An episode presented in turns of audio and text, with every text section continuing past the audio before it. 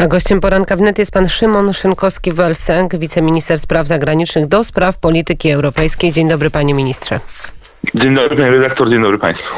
E, jest pan ministrem odpowiedzialnym za politykę europejską. W tej polityce europejskiej bardzo dużo się dzieje. Wczoraj spotkanie między innymi premiera Wik- Węgier Viktora Orbana i premiera Mateusza Morawieckiego.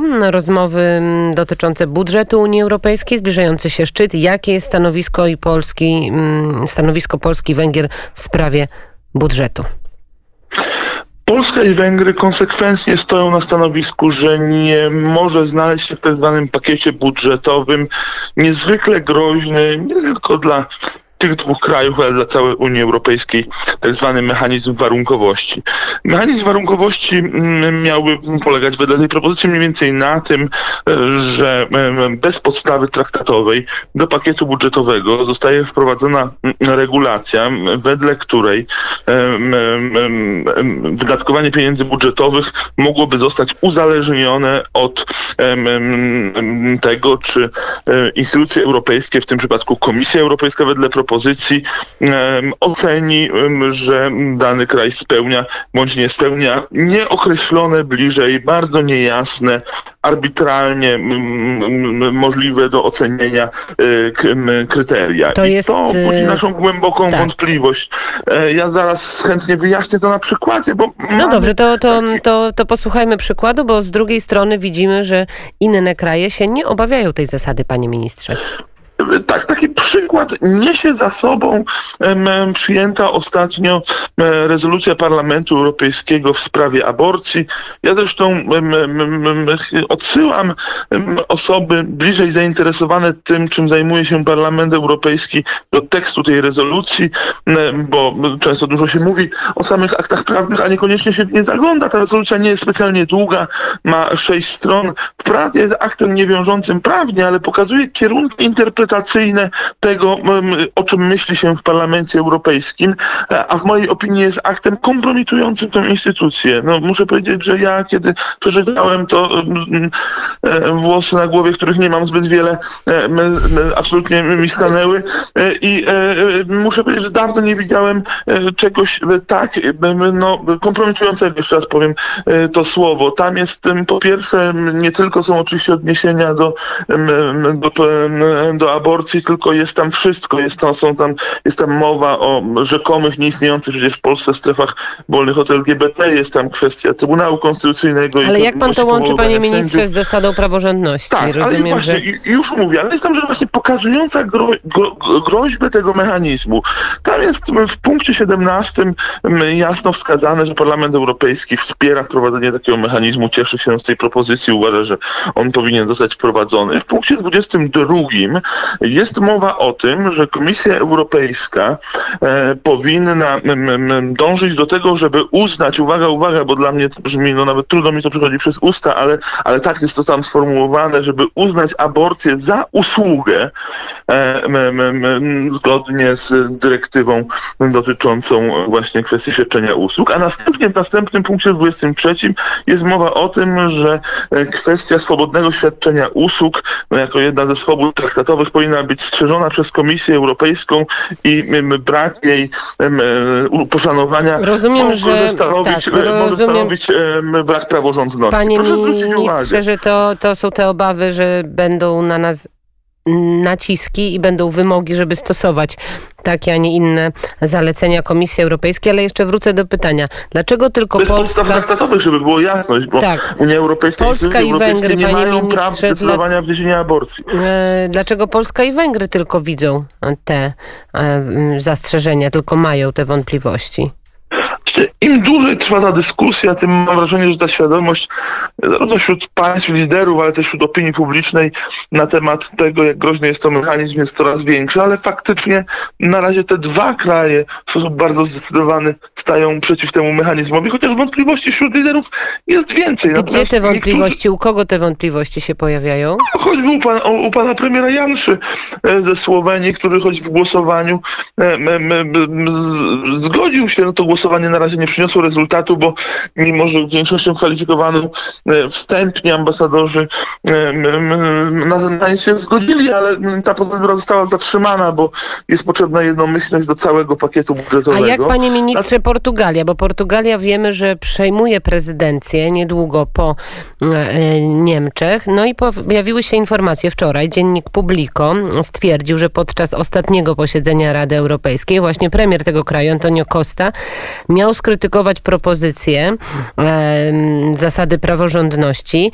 Miał także w takim e, tajnym raporcie, w niejawnym posiedzeniu z protokołu tego miał być ten krytyczny stosunek portugalskiego rządu. Tę informację potwierdził Witold Waszczykowski.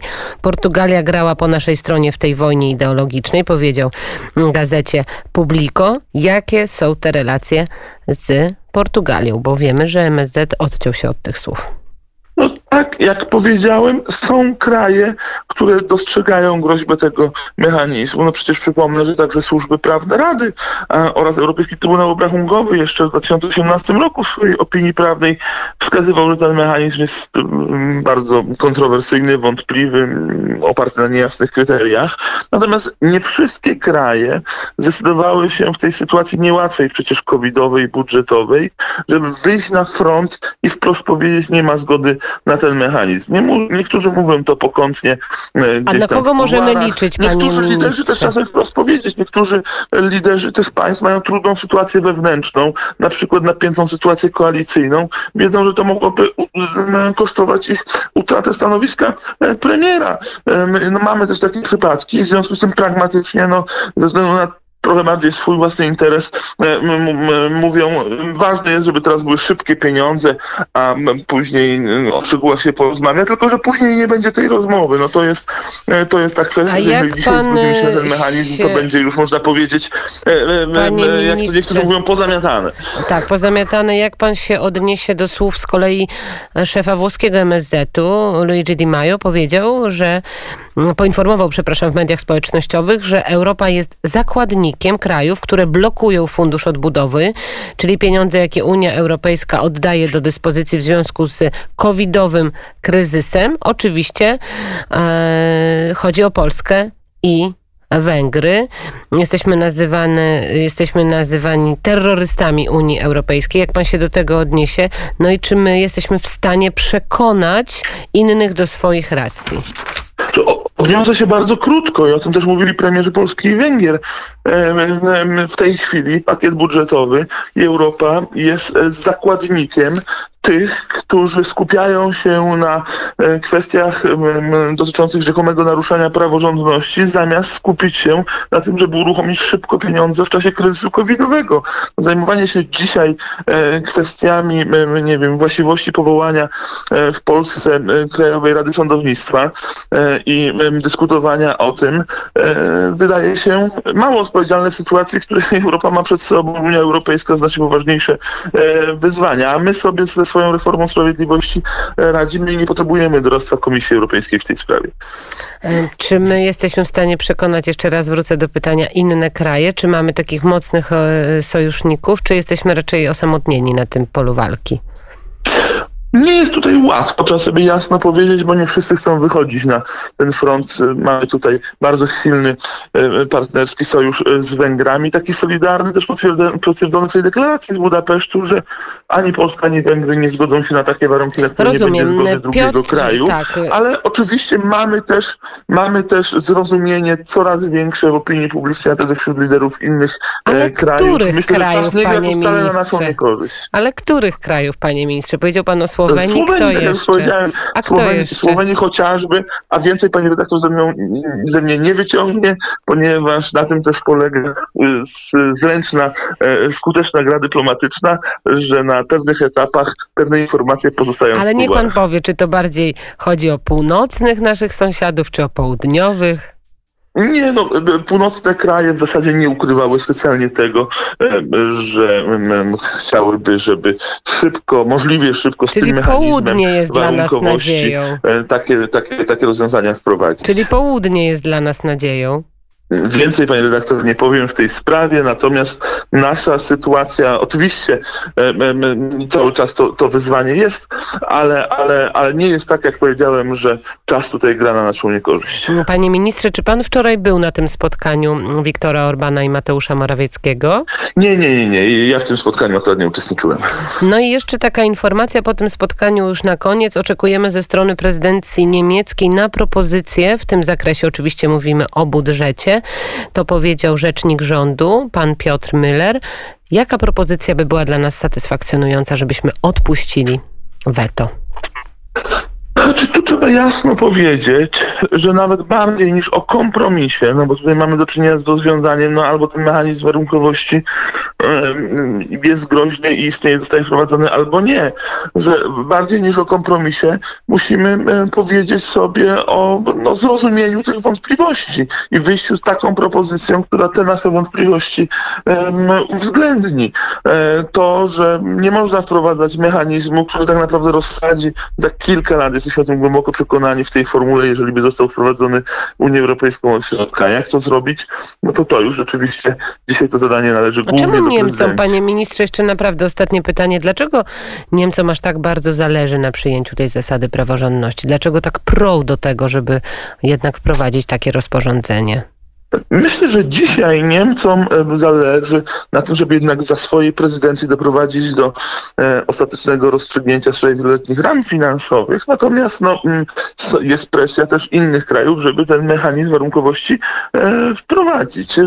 Prezydencja musi znaleźć drogę, która będzie drogą akceptacji ze strony wszystkich państw członkowskich. Na tym etapie rozmów nie mam takiego poczucia, żeby prezydencji zależało na wprowadzeniu tego mechanizmu bardziej niż na zawarciu porozumienia. Raczej zależy pani kanclerz Merkel na tym, żeby to porozumienie wokół wieloletnich ram finansowych było e, zawarte jeszcze za jej prezydencji.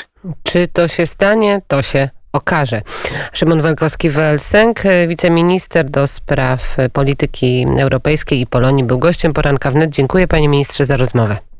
Dziękuję serdecznie. Do usłyszenia. Do usłyszenia. Godzina 8.28 na naszych zegarach. Za kilka minut będziemy rozmawiać o rolnictwie. A jak rolnictwo, to owoce. A jak owoce, to pyszne jabłka. A najlepsze jabłka z polskich sadów i kwiat jabłoni. Najnowszy singiel